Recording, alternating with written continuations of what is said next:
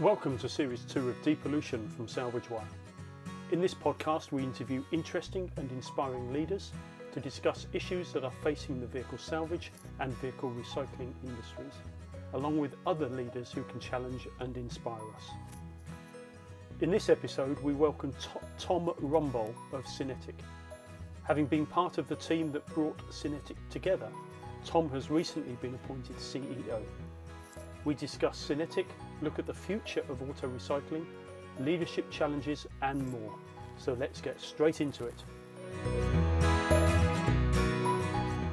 Tom, welcome to the Depollution podcast, and thank you for taking the time to talk to us today.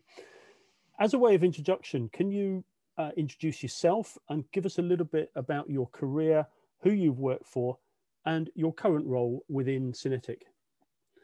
Yeah, hi everyone. So I'm Tom Rumboll, the CEO of SYNETIQ. I live in Sheffield my wife Emily and my twin sons Arthur and Albert outside of work, love spending time with my family. Um, I'm big into my music, house music, and I try and go to Ibiza at least once a year. Uh, I'm 42, so I'm right at the tail end of Generation X, which uh, is the the work hard, play hard culture. I was a real child of the 80s, so growing up for me, it was Star Wars, Knight Rider, football stickers, yo-yos, Rubik's cubes. Um, Findus crispy pancakes, proper chips from a chip pan, and, BMXs. Um, I didn't. Sadly, I never had a BMX actually, um, but I did eat a lot of uh, Findus crispy pancakes. I have to say. Um, I was actually appointed CEO of SYNETIQ on the first of January, 2021. So this is a new role. is still still hot off the press actually. But in terms of career and how I got to to where I am today, I'll just talk you through it briefly. So I started working 1999 uh, on the Lloyds Bank uh, business banking graduate training scheme. So technically, those roles would used to be known, I think, as a, a, small business advisor. So that was the role I was I was designed to go into from that program. Uh, I first walked into a branch in North Shields uh, up in Newcastle uh, with my new suit on, thinking I was going to uh, change the world and change banking. And um, one of the good people of North Shields had decided to smear their Saturday night takeaway all over the cash points outside. And actually, true story, that was the uh, the first thing I did in my career in banking pleased to say actually that it, it, it went it went uh, on from there upwards, and um, I'll, I'll talk about that shortly. So I worked for Lloyd's for just over 14 years, and a range of roles, and they were principally around business development or client management. I moved out of the business banking arena into a corporate banking environment uh, fairly soon, and um, my job effectively was to win or manage um, high value corporate banking relationships. Um, I also did a stint in um, what we known as the chief uh, operating officer's office, albeit in a regional role. And that was the exact opposite of what you'd expect from a, a friendly business development sales type. It was about audits, it was about filing structures, it was about integration and IT and all the governance and all the really boring bits that are absolutely essential and regulatory bits that are really essential to, to running a, a regulated um, corporate banking environment. And I took that role as a secondment for six months at the time of the HBOS Lloyd's merger. So that in 2009 was a really great insight into merger integration programs. Who'd have thought how helpful that would have been about 10 years on, eh, Andy? Um, but I was lucky enough to work in that role and it gave me a lot of, lot of development. In 2013, I left Lloyd's uh, to join one of my clients, actually, which is a fantastic business called Company Shop. So it's a national business, but it had its headquarters in Barnsley. And at the time, that felt like a really brave move. Uh, there I was, um, a new dad, six month old twins, um, about to leave something that I'd known for 14 years and, and completely step into the unknown. Um, I got to know the business through lending them some money and prizing them away from the incumbent bank. Got to know the MD really well, and he approached me about 18 months before. But being a cautious ex-bank guy, it took me a while to make that jump. But I suppose I'll ask you if you remember um, the program Life on Mars. Mm. That was me uh, I, you know, initially a real fish out of water. So I went from that professional suited PLC professional service environment into a food and fast moving consumer goods retail and logistics business. Um, but I guess proved some adaptability and some capability, and very quickly um, the business took to me. I really took to the business, and um, company shop's a fantastic model. Actually, it's completely circular. It takes surplus food from the supply chain that might otherwise go to animal feed or landfill and resells that uh, in a brand secure, environmentally compliant, and commercially viable way. So it's a fantastic model. And joining the business for me was as pivotal. If I look back in my professional and, and personal life. So some really difficult challenges to face into. Without the the large corporate environment, it, it was on me. There's a big piece around around change, but it's also uh, bringing all those disciplines that I learned in the previous 14 years into a into a fairly large. You know, it's a big business, 600 people plus, into a, a, fairly large but SME environment. So my remit was to go into that business and professionalize it, and I'm proud to say that that's what I did. Uh, four years, lots of hard work, but a fantastic outcome for the business that led to um, a Queen's Award for Sustainable Development. Ooh. I had the pleasure of, uh, of going to Buckingham Palace and, and uh, meeting the Queen, lots fantastic. of industry awards, some great success, some fantastic partnerships with uh, with major retailers, Asda, Sainsbury's, Ocado, Waitrose, Co-op, mm-hmm. Morrison's, Tesco. Um, and upon leaving that business in late 2017, I'd left that business with everything it needed to go on and go from strength to strength. And I'm pleased to say um, it has done, and I'm still really proud of, of the legacy I left there. So that takes us to 2017, um, where I set up my own advisory business, um, imaginatively called TR Advisory. So I bet you can't guess where the name came from, Andy. Um, but the aim of that was to bring all the previous knowledge I'd had in terms of the banking and the business restructuring um, and the organizational design that I then subsequently developed in, in um, the SME world and worked really closely with owners and management teams to bring all that good quality advice into, into one place. So I worked with quite a few clients in and around the UK, did quite a big merger over in Ireland, uh, quite a big piece of work, uh, a merger for a business in Yorkshire, did some overseas consulting over in uh, Copenhagen uh, for someone that, that wanted me for something quite specific um, debt raising, business plans, mm. and things like that, that, that are obviously pointing to sort of the, the financial piece of, of my background. Um, but that's where I, I, reconnected, albeit I'd kept in touch with Richard um, Martin as uh, MD of Motorhog for quite some time. I'd known Richard for 10 years. Yeah. So I won the banking of Motorhog from a competitor when I was in my Lloyd's business development role. So I learned quite a bit about the industry during that time, and I learned quite a bit about Motorhog and their position in the industry. During that time. Um, Richard at that point knew I'd got some time on my hands, uh, so he asked me to come along to a meeting with him, and we travelled over to meet uh, the Schofields in Cheshire. Uh, that was January 2018, and that was my first introduction to car transplants. And they were having a very tentative conversation businesses together. So to summarize a 15 month process in, into about a minute, at the end of that very first meeting, I suggested to, to the Schofields and the Martins they should probably engage someone to undertake a, an independent vendor due diligence exercise, which is effectively a, a, broad scope report that tells one party about the other business and, and vice versa. Um, and they looked at me and said, Can you do it? uh, and I said, Yeah, okay. Um, and then provided that piece of work and put a timetable together. Whereupon, having read that piece of work about each other's businesses, they decided that they were going to commit to a not a merger, but commit to a process of hmm. exploring whether a merger mm. made sense. And thereafter, I help the shareholders of all, all the businesses that created SYNETIQ, because there's more than just two, as yeah. you know, it was it was four, get to a point where a deal was on the table and then work through what was a, quite a hmm. complicated and quite an involved, you can imagine, transaction process to, yeah. to create SYNETIQ. Um, and pleased to say, considering how many moving parts there were, that was an in, incredibly committed and smooth mm. process. And SYNETIQ was born on the 1st of March 2019. Yeah. And now you're fully employed by Cine, uh, SYNETIQ. What attracted you to actually leaving your own your own business and, and coming back into the into the um, the life of being an employed person? Yeah. Um, well, the intention wasn't, you know, I, I, didn't think if you'd have asked me in January 2018, um, would I be executive chairman of the new business that's formed as a result of a of what is a fairly unique four-way merger? I'd have said no, um, but it's like a lot of these things. As you get under the the skin, uh, the people, the proposition, the opportunity, the upside, the synergy. You know, um, where the part of the name comes from, the, the synergy of putting those businesses together and overlay that with the the environmental zeitgeist um, and the sustainability agenda that we'll talk about later, you know, the opportunities SYNETIQ had was just too, you know, and the opportunity to shape and to create one business from four was just too, Andy, if I'm honest, was just yeah. too good to, yeah. to say no to. Yeah. Uh, and I have to say, as we stand today, I've uh, not had cause to regret that decision. And and how has your role changed now you've become CEO?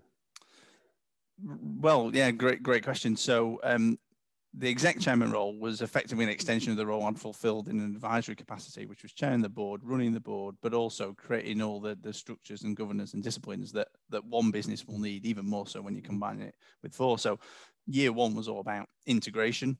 And that was actually absolutely right to do that in the exec chair capacity, all about integration, all about business growth, um, building systems, you know, brand, people, all of that.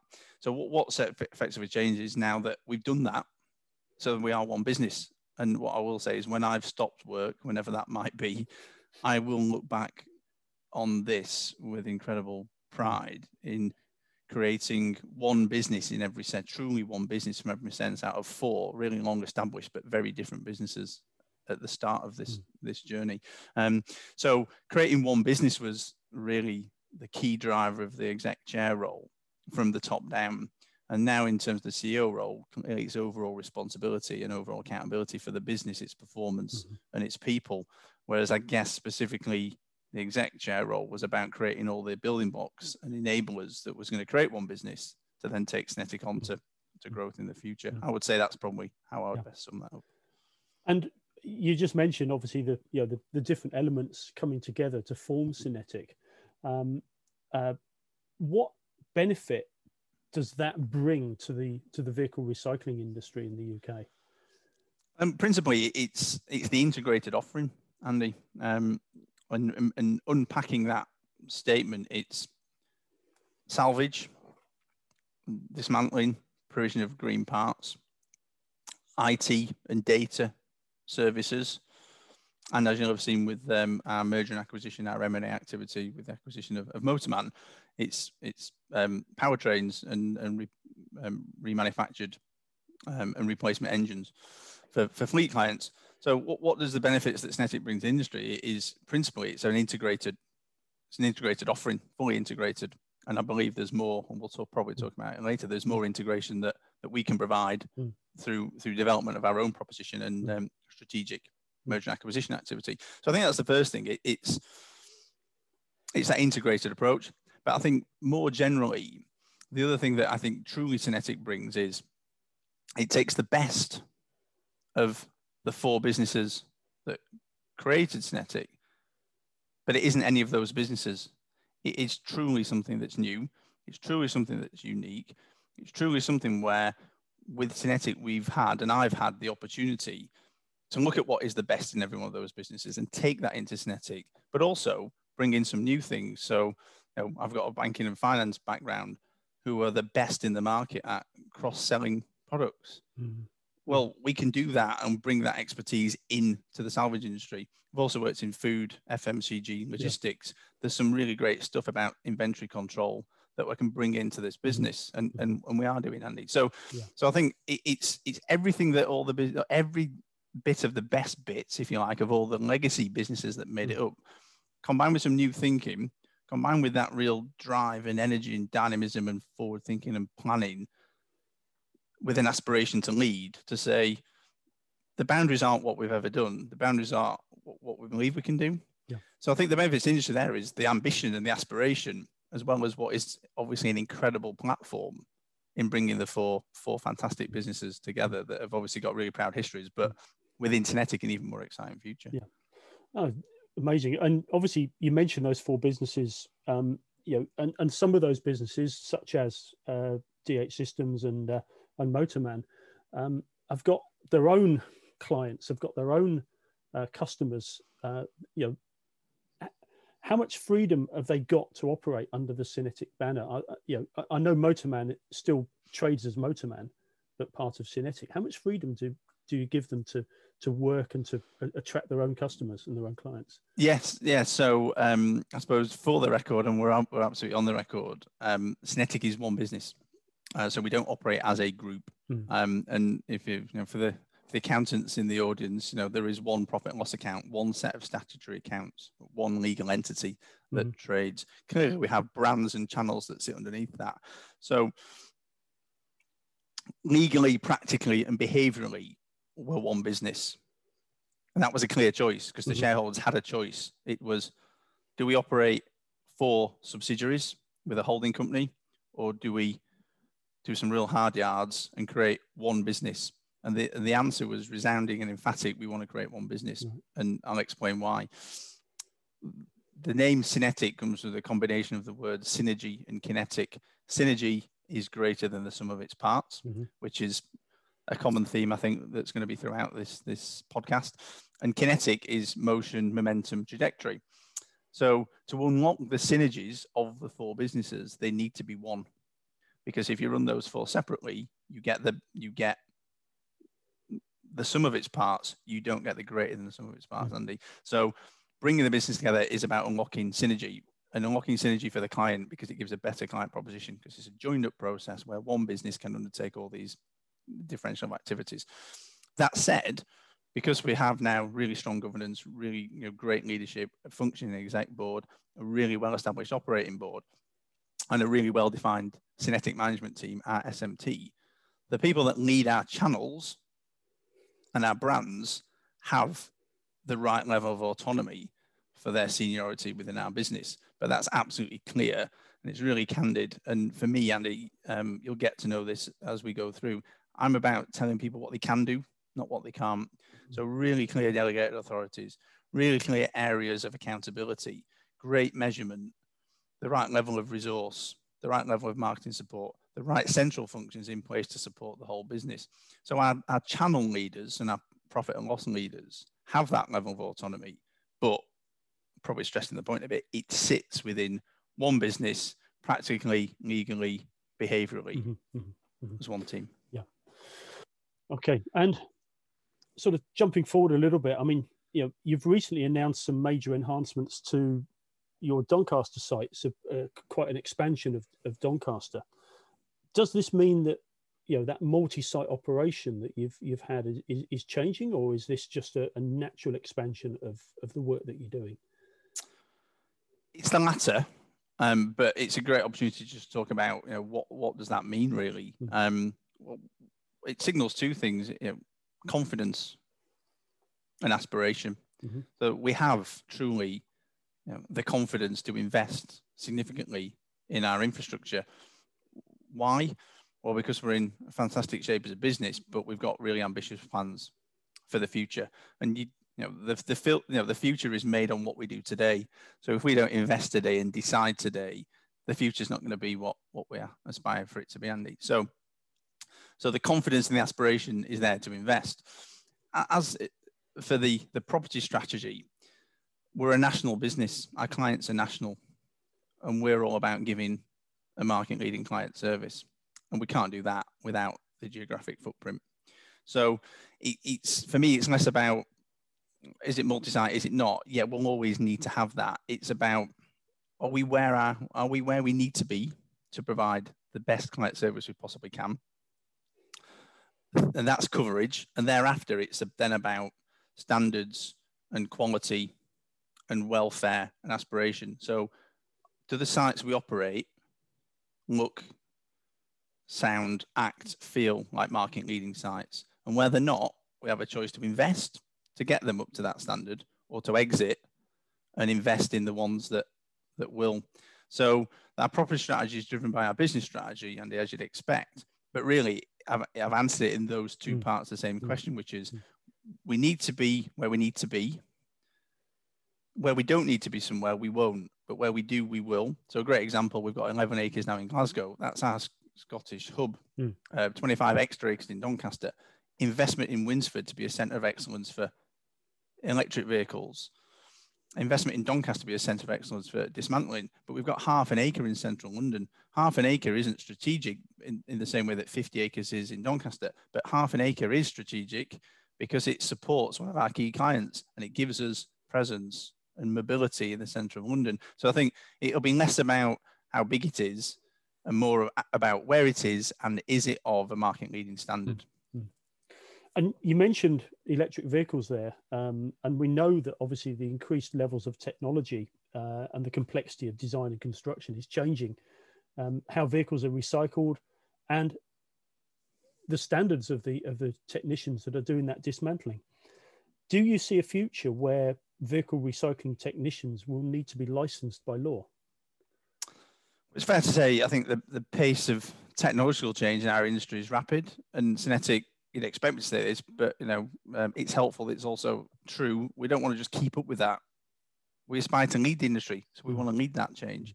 And as an industry, I think you know we're doing really well. Ninety-eight percent of a vehicle can already be recycled, so we've come come a long way already. Um, for me, thematically, I don't think the big change is going to be ever in how much is recycled. It's going to be what's recycled and how it's recycled.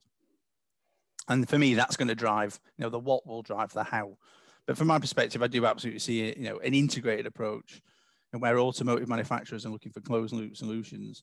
And I think what's going to come into law principally will be around safety because because that's absolutely the primary concern that mm. that um, is my concern my board's concern, our shareholders' concern, and our key stakeholders, our insurers' concern. It, the safety of individuals working on these vehicles and the safety of the components that come from those vehicles will always be of paramount importance. And actually, to the point about legislation and training and accreditation, you know, there's only going to be more of that as these things become potentially more dangerous uh, and more risky and more technologically evolved. But I think it comes back to that same point, which is, you know, how safely an end of life vehicle is treated defines how safe and how much of that vehicle can be reused and mm. recycled. And uh, I want, you know, I'm in this know, in, in, terms of why, why I work for SYNETIQ and other businesses, you know, a strong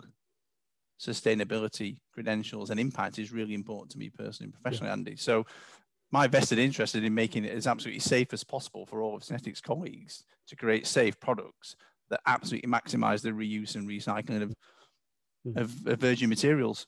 Mm. Yeah, and taking that that a little bit further, recycle parts, reclaim parts is a is a hot topic again, and it looks like there's a true desire to make it work.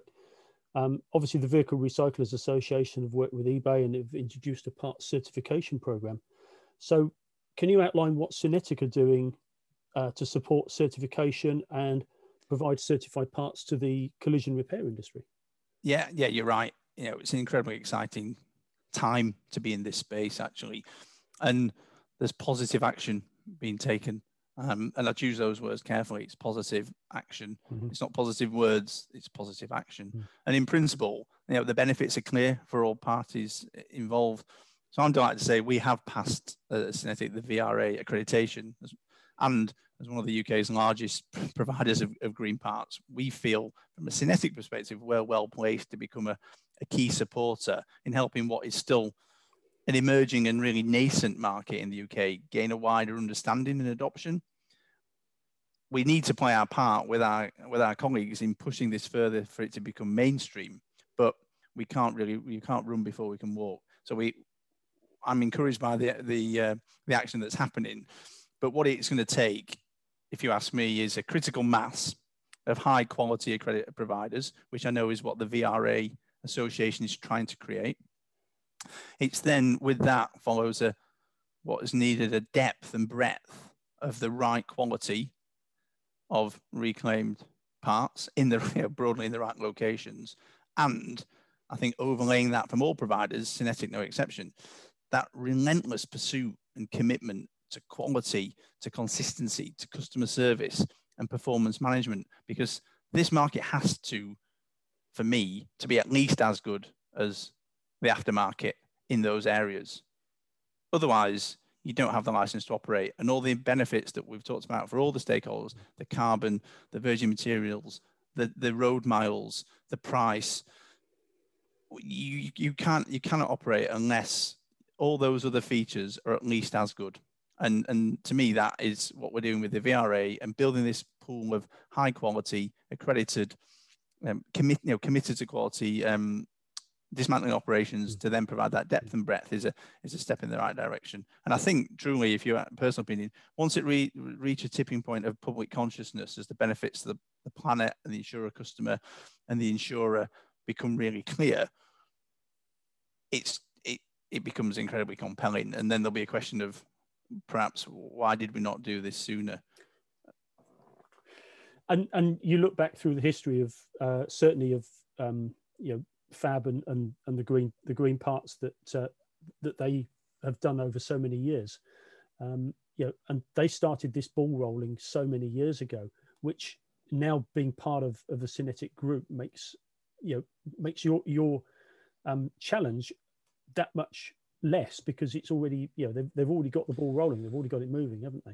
Absolutely. And, and i think you know we may touch on it later on, but there is you know we have a role to play as as a market leader or a business that mm. aspires to lead the mm. market because if the market leaders aren't leading the market to new to growth to innovation to change well who else is going to do mm. it so absolutely it's incumbent on us to do that and we're really up for that challenge but you're right what what SYNETIQ has got which is really a testament to the quality of the, the legacy businesses that make up SYNETIQ is some fantastic relationships and reputation and credentials and track record with some of the, the key individuals and key key um, insurers and stakeholders that will ultimately make this decision. Yeah. So, in putting our best foot forward, we have to be really strident and consistent um, and, and credible in our approach that says we do have that relentless commitment, you know, to consistency, to quality, to customer service and performance management, and your body shops and your customers can trust us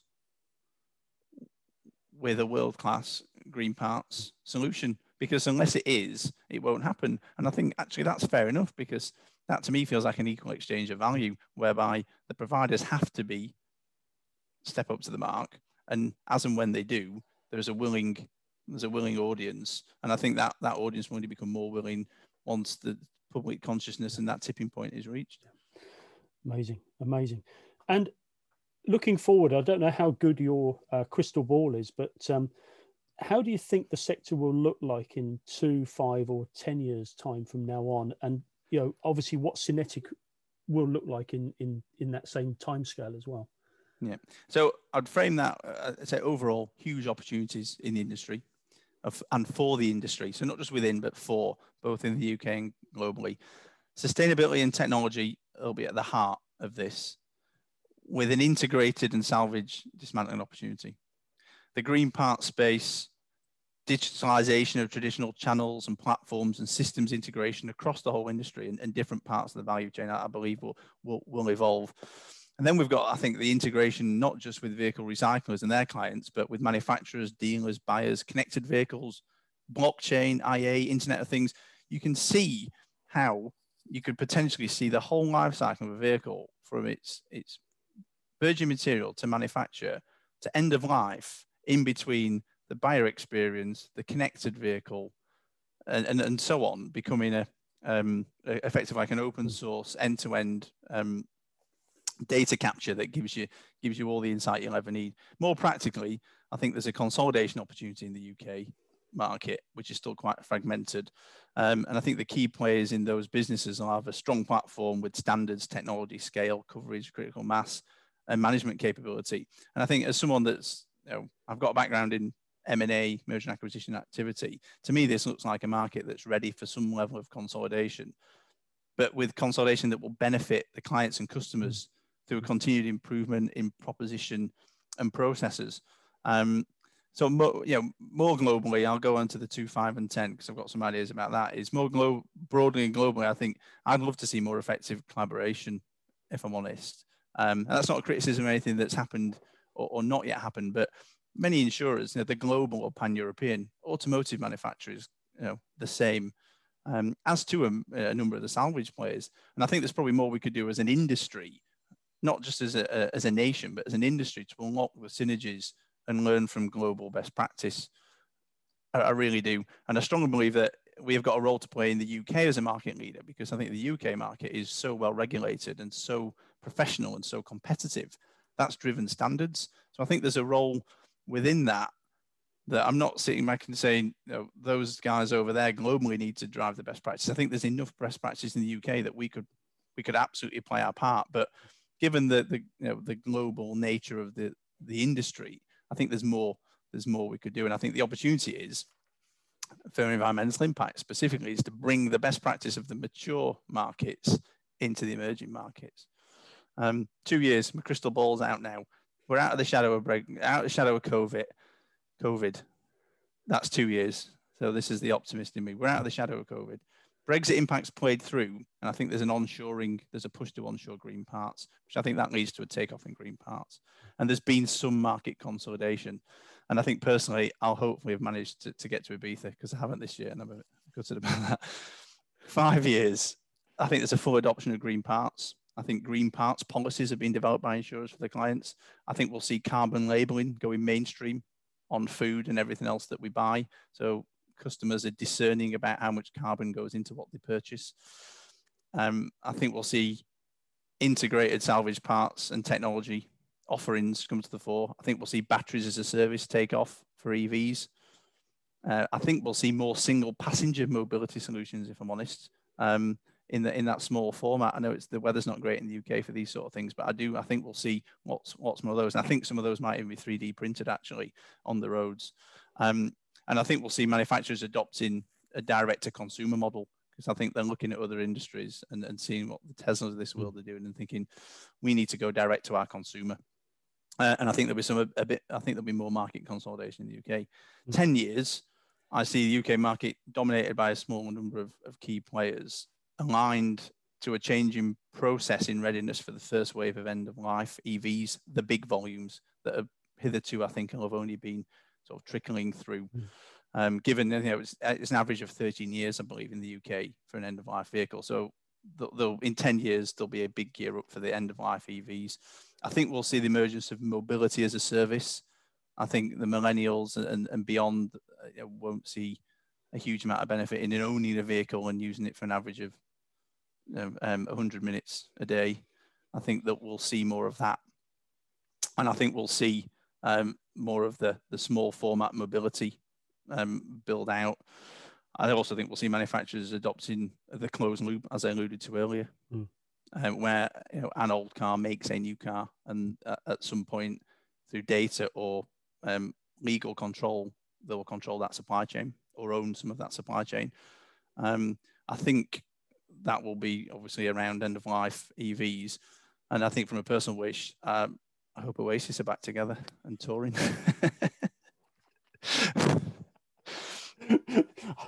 we'll leave, leave we'll leave that on that note.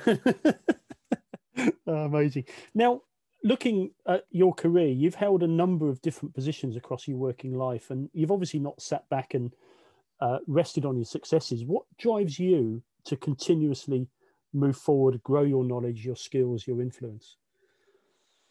So ultimate drive um, is to make my family proud. Uh, everything else thereafter is a spin off from that. And when I think about that statement as a as a child and as a in my early parts of my career, that would be principally my parents and mm. my nan and granddad that was incredibly close to. And now as I think about that as a as a middle aged man, it's still my parents, thankfully, but it's also my family. Uh, and I, I, want my two boys to be proud of the dad. Mm. Um, but with everything I've done the how, the common theme, that's the why, the how with the common theme, it, I've always wanted to push my personal boundaries. Yeah. Um, never stay in a comfort zone, whether that's within a business or within a role or taking on new challenges. I've always been the sort I want to you know, test myself, uh, always seeking opportunities to learn and to develop. And I enjoy that feeling, um, which is daunting, but exhilarating and exciting of being out of my comfort zone and trying new things. Um, and I've always had that kind of restless curiosity to learn and get into new and different situations. So you can probably see it in terms of gone from banking to food to M&A advisory to salvage. You know, it, it, the common theme there is it's different, you know, yeah. and, and, and new. And I think I'm doing that. I, I kind of a real commitment to make sure that in everything that I do, I do it to the absolute best of my ability. So I don't choose to do a hundred things. I choose to choose two or three things and do them to the the absolute best um, of whatever ability that I've got, I will always, I'll always give it 100%. And and what's happened there, I suppose, that in turn has led to other opportunities that are giving me further opportunities to try new things. Yeah. And then, you know, if you'd asked me 10 years ago, if I, you know, 10 years ago, I'm, I'm in Lloyd's Bank, just actually coincidentally shaking hands with Richard on, um, on lending him some money um,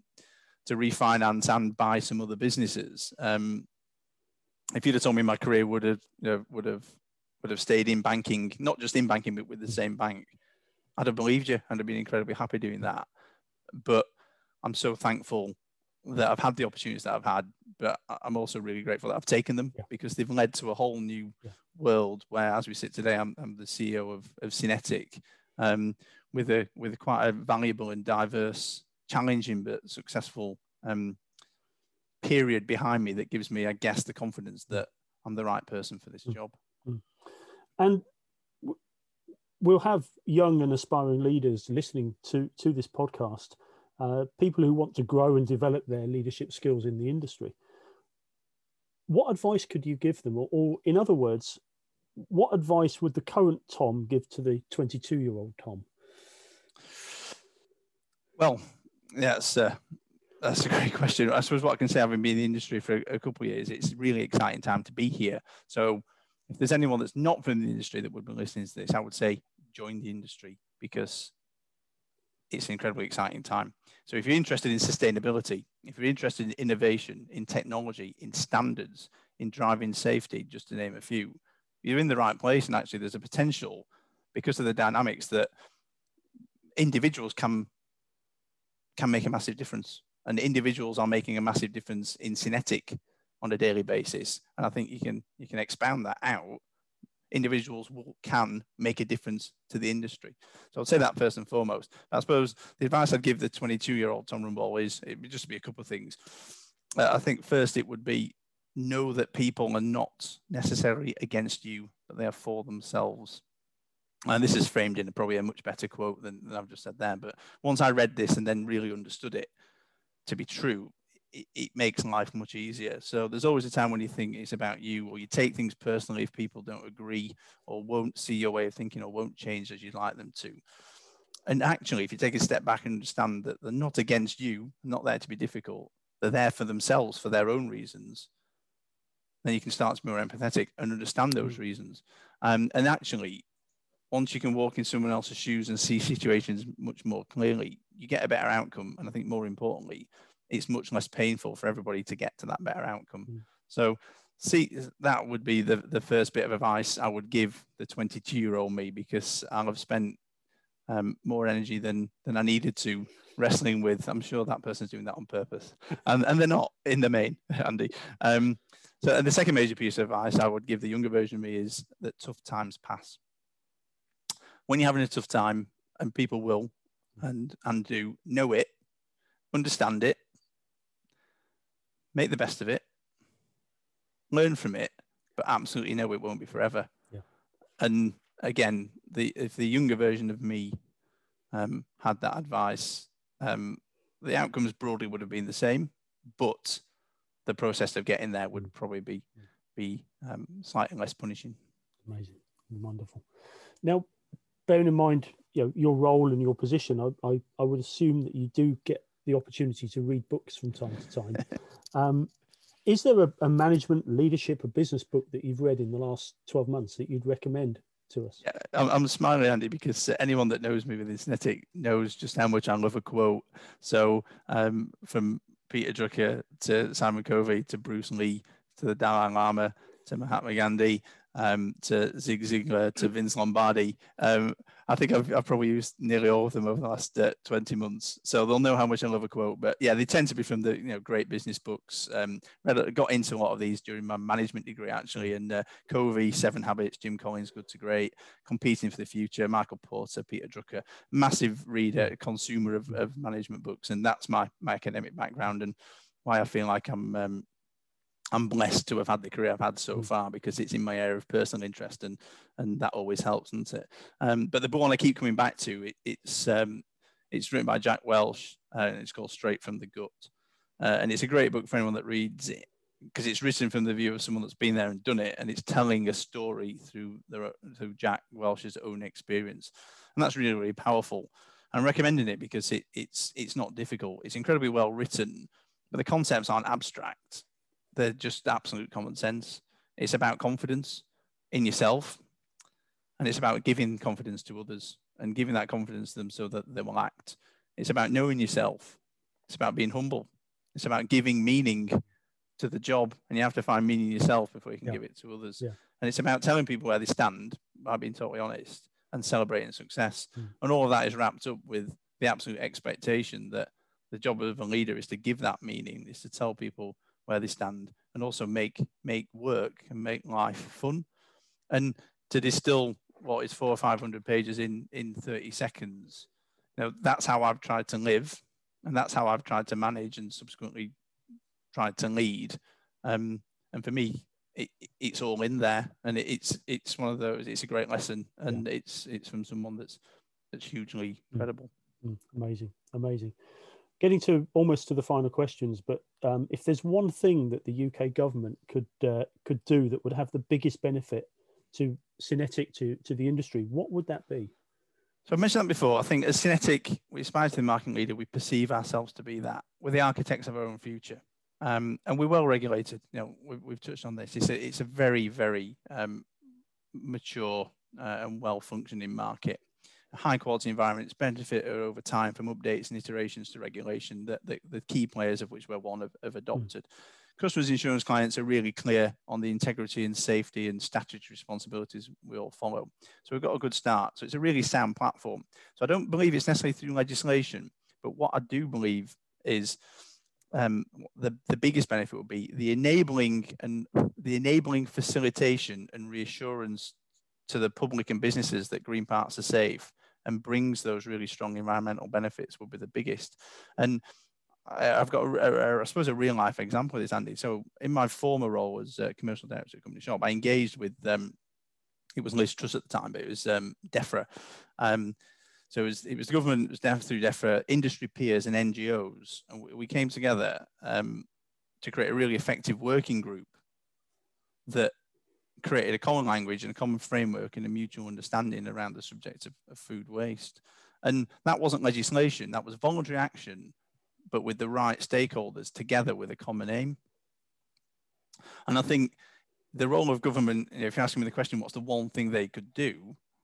It, it would be to engage with the industry, the, the industry peers such as ourselves, the relevant NGOs to come together to create a framework of mutual understanding and an endorsement of the green reclaim part space to get the, the, reassurance and to that tipping point and to that the credibility. And uh, for me, that would be the most impactful piece. But it's incumbent on ourselves to also provide the industry voice, not individually, collectively, because clearly we need to have that collaboration. Um, but think specifically to me, that I know it's you know Grant Shapps and the other you know they're busy, aren't they? Let's be honest. We've got COVID, we've got Brexit, but if you're asking me the one thing, mm. it'd be that.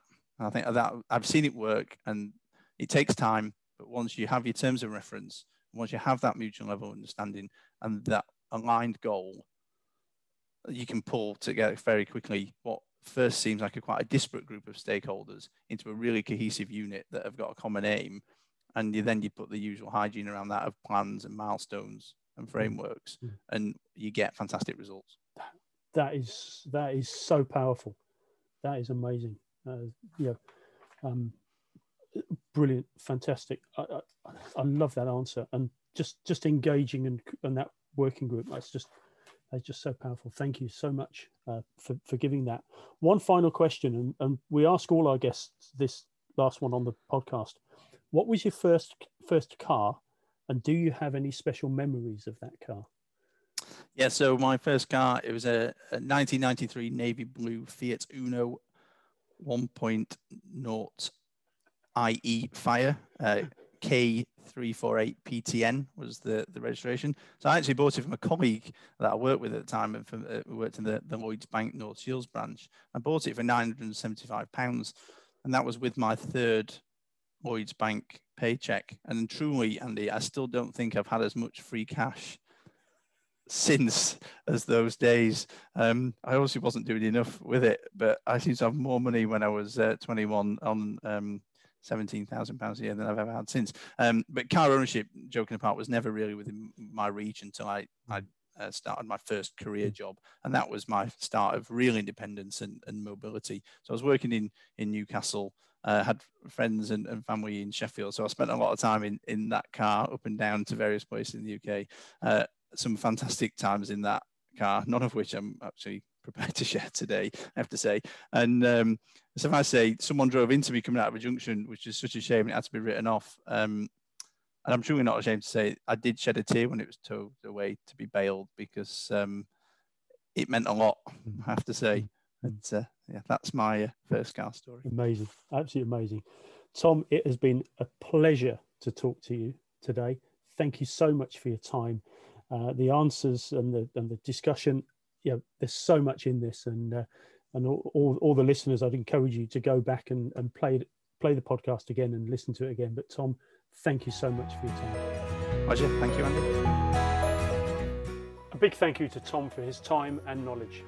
You'll find details of, on how to contact SYNETIQ in the notes for this episode. Our next podcast is with Rukesh Kosh of LC Media, where we talk storytelling, strategy, creative thinking, and public speaking. So don't forget to subscribe. And please take the time to like and share this podcast with your friends and colleagues and give us a rating. Thank you, and we'll see you on the next podcast.